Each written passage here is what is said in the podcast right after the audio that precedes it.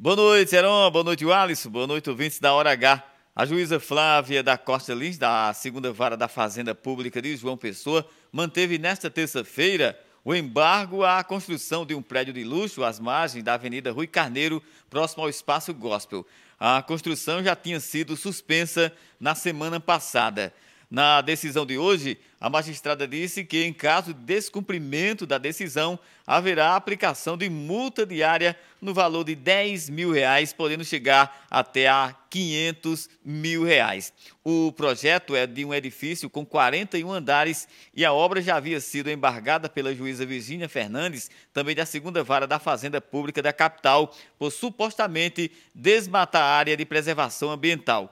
A magistrada determinou a imediata suspensão da obra e proibiu a Prefeitura de João Pessoa de emitir quaisquer outras licenças relativas à referida quadra e de fazer alterações em seu zoneamento. Roberto Tagino na Hora H, o dia todo em uma hora.